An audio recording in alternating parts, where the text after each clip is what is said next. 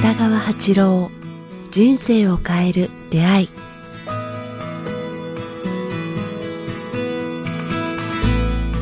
いつも番組をお聞きいただきありがとうございます。番組からお知らせがございます。この番組「人生を変える出会い」えー連動してですね今回新たに音声プログラム「瞑想の基本と実践」というものを北川先生とリリースさせていただきました。えこの番組でもこれまで何度もえ瞑想の回お届けしていきますがえ今回新たにですねえ先生とスタジオでこの音声撮ってきました、まあ、そもそも瞑想とは何か、えなぜ必要なのかから、え具体的な方法最適なタイミングや頻度に至るまで、え瞑想の基礎知識とポイントをまず先生にお話伺っています。そしてその後ですね先生自ら5つの瞑想の導入をいただいています、えー緑色ピンク色黄金金色とピンク色そして金色と緑の瞑想ということでですねそれぞれ先生に導入をえーしていただいていますので、えーこちらホームページの方にも記載がありますので、えーぜひチェックしてみていただければと思います。それでは本日の番組をお聞きください。こんにちは早川洋平です。北川八郎人生を変える出会い。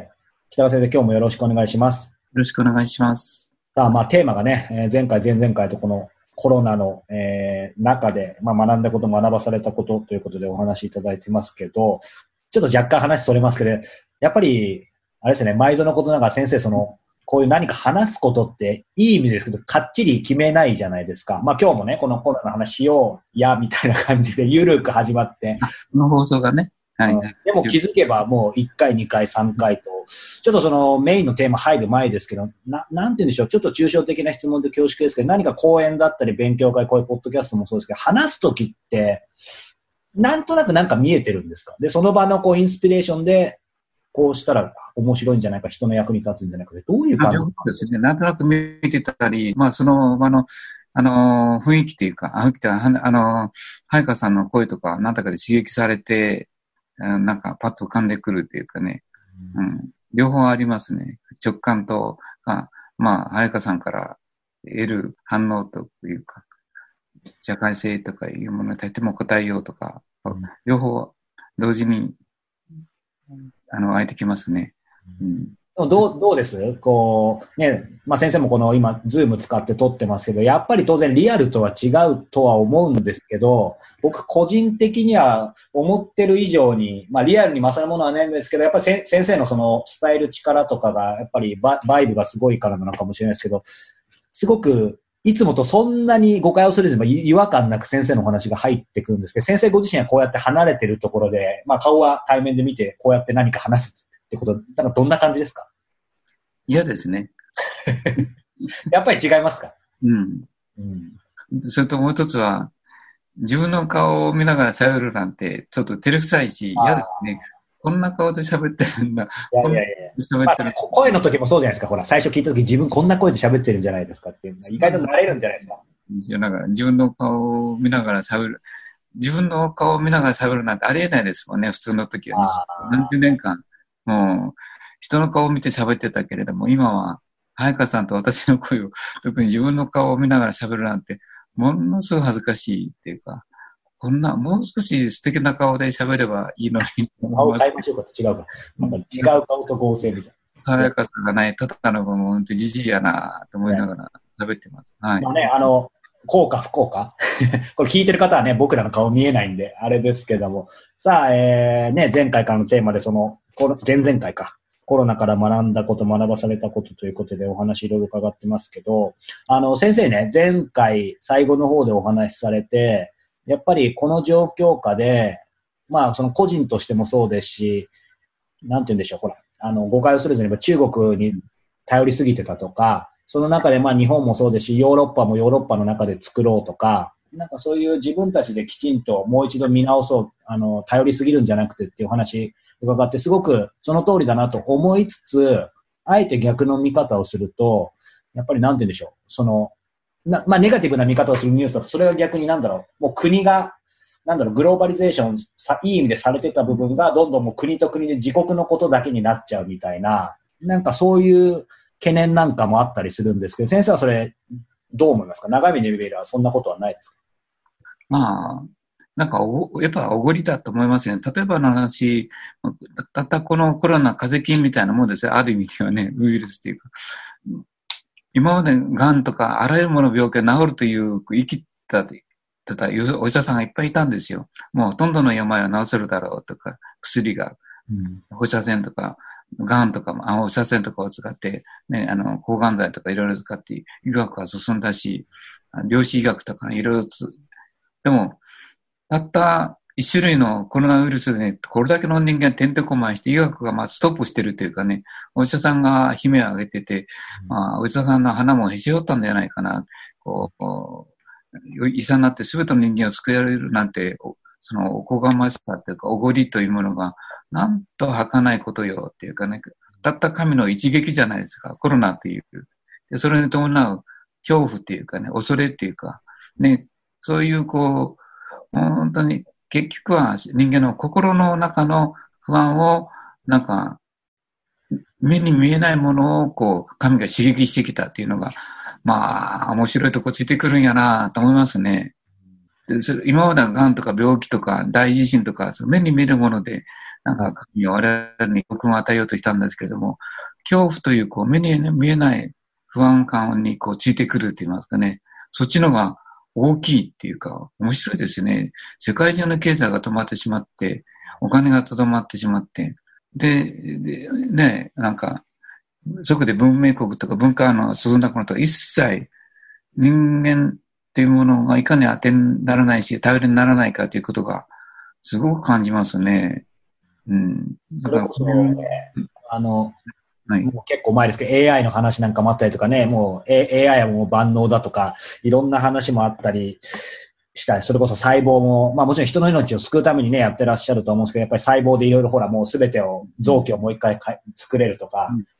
だから、そのいい面もあるけど、やっぱり行き過ぎた面とかもいろいろ考えさせられますよね。もうそれで逆に全部もうできるんじゃないかなと思ってたけど、当たり前ですけど、今もね、その必死になってワクチンとか薬も、作ってくれてますけど、やっぱり当然1年半とか2年、良くてもかかるってあるし、だからそんなすぐにはいかないよっていう話なんですよね。ユーザーが止まってしまうと、ワクチンも作れなくなるもんね。本当にお金かかる。みんなが、みんなが、まあ、不安と、あれが、経済が止まるとお金がこう、ストップしてしまって、人間社会っていうものが全てを構築してたんだなっていう、人間だけが、人間とって、人間だけの社会を作ってたんだなっていうのが、僕よく感じられますね。だから、この人間社会が動き止まると、こんなにもなんか人間が弱いっていうかね、あの、心の部分、不安とそれと、それにこう、恐怖が伴うっていうことが思い知らされて、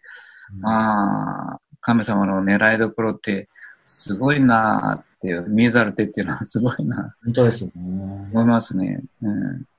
も先生、その、まあ、経済ストップっていう意味でいけば、なんだろうな、個人的なお考えで構わないんですけど、いわゆる昔の、今のような普通の、普通のというか、この資本主義の形、人によってはもう完全に形変わるだろうとか、まあ、いろんな大小説というか予測がありますけど、先生はその元の世界はもう戻ってこないですか？形変わると思いますか？いや、元の世界に戻ってこないとありえないと思いますね。もう、これは続くと思うんですね。まあ、前よりもお金だけに頼らないという言い方をする人が増えると思うんですね。うん、でも、3分の2ぐらい、まあ、それ以上の4分の3ぐらいの方たちは、まだまだお金と物に頼って、目に見えるものにしかこう、あの、なんか心を通わせられない人たちがいっぱいいると思うんですよね。だから、これが一気に変わるとは思いませんけれども、全般としては、なんかお金に頼らない、ものを大事にする、もっと人間関係をあれする、あのね、大事にする。からお金持ちと貧乏という考え方も、なんかおかしいんではないかという、こう、そういう思想的なものまで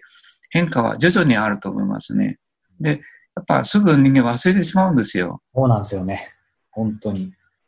例えば、あと10年、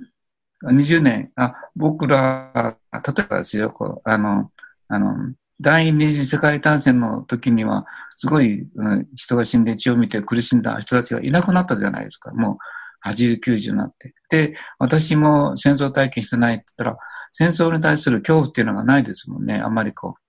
なんか、やっぱミサイルを作ったりとか、どんどん皆さん兵器とか作ってますよね。戦争とか。そんな風に、まあ、すぐ人間はなんか、自分の都合の世界に生きてしまう。次の世代の人たちはそうなってしまうんですよ。経験のない人たちは、コロナを経験できない人たちは、あの、コロナのこの恐怖感っていうものを味わってないからね、小さい時、今小さいから、今1、2歳とか、今から生まれる人たちは、この、動機の、なんか、おそ面白さっていうのかな、あの、その、止めてめて、恐怖、恐れっていうものが、こんなにけど止まれということは体験、体感してないから、すぐ、あの、元に戻る、物質世界を求める世界に戻ってしまうと思うんですね。ただ、またまたやっていくんですよ。第2次、第3次のコロナだ。何回かするうちに、こう、本当に変わるんじゃないか。まあ、そういう意味では100年ぐらいはすぐ経ってしまうと思いますけどね。ちょっとずつですね。一気に全部、良くも悪くも変わるってことなんですね。いつも言ってるように1000年ぐらいかかるかもからね。何回もお周期あるんじゃないですかね。我々はすぐ忘れるもん。うんまあでも先生おっしゃってたように、急にあの、マイクロの話になっちゃいますけど、やっぱり、なんかこの中でね、ニュースとか見てても、インドでしたっけ？なんかほら、あの、公害がかなり減って空気がすごい澄んできたとか、なんかそういう面もあったり、個人でも すごい、すいません、生活感溢れる話になっちゃいますけど、今までやっぱり外出したりすると、その紙を変な話ですけど、なんかセットして整髪料とかつけてたんですけど、もうほとんど外出ないじゃないですか。だから全然つけなくなったら、なんか髪がツヤツヤしてきて。あ だからなんか、ね、なんか細かい、本当くだらない話で恐縮ですけど、なんかやっぱそういうこととっても悪いことばっかじゃないなっていう。くだらないんだけど、実は結構大事なことかなと今言いながらも思ったんですけど。一時的なことや、またすぐ、あの、外に出てしまうから。そうですね。までやっぱ人間、快楽と心地よさに弱いもんね。うんで、それに慣れてしまうと、またパッとそっちに行ってしまうから、そこでまた別のコロナが来ると思うけれども、そんなしながらこう、我々はこう、あなんか、あの、今の仕組みを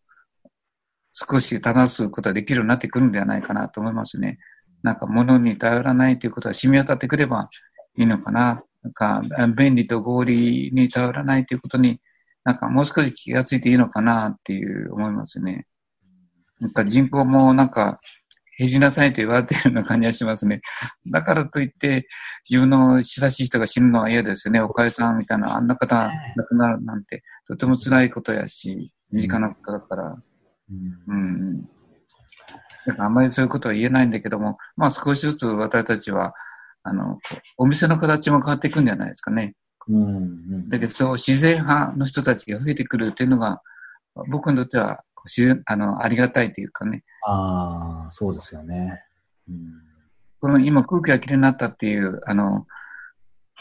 愛花さん言われてましたけども、元に戻ったらすぐ空気汚れてしまうもんね。そうですね。うんだから前よりも少し綺麗になったっていうの、徐々に徐々にいきなり大きく変わるってことはありえなくて、うん、あやっぱ人間はやっぱしつこいっていうか、ね、快楽と、なんか便利と合理と心地よさには弱いって思いますね。だからそっちを求めてしまうし、今更私が東京に行こうと思ったら歩いていけないですもんね。やっぱ飛行機まだ利用します。うん、うん、今更またコーヒーも、昔のインスタントコーヒーに戻りたくないですもんね。あ、あの、あの、ね、ま、豆。ちゃうとね。好きな人たちにはね、やっぱそっち。でも、ただ、自然界との住み分けを超えたなっていう感じはするから、都会生活をやめて地方に行こうとする人たちは少し増えてくるかなと思いますね。この自然界の外の空気のが綺麗なんですね。やっぱ住んでみると、まあ、小国の中の桜やいろんな木の花、新芽が今美しいんですけどね。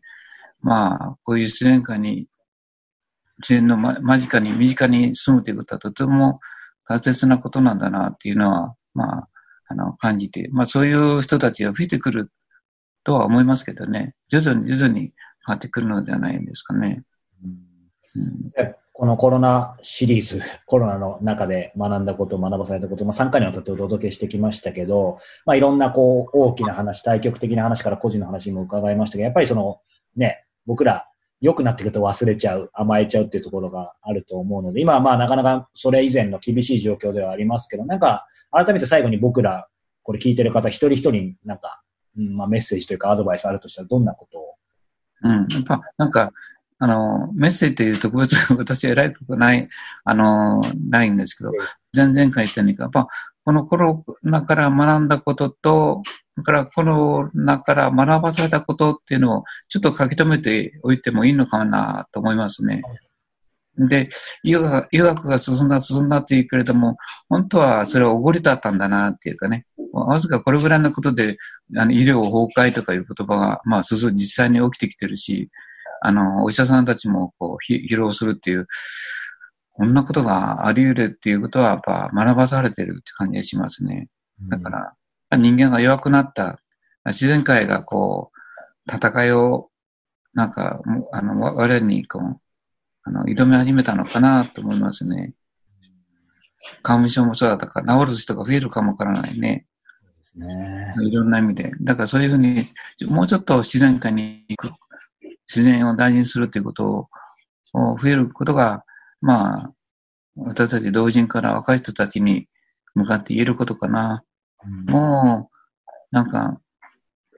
東京と名古屋を30分で結ぶなんて必要なのかもわかんないんで、まあそういう意味でのね、便利と合理は、経済を充実すること自体が、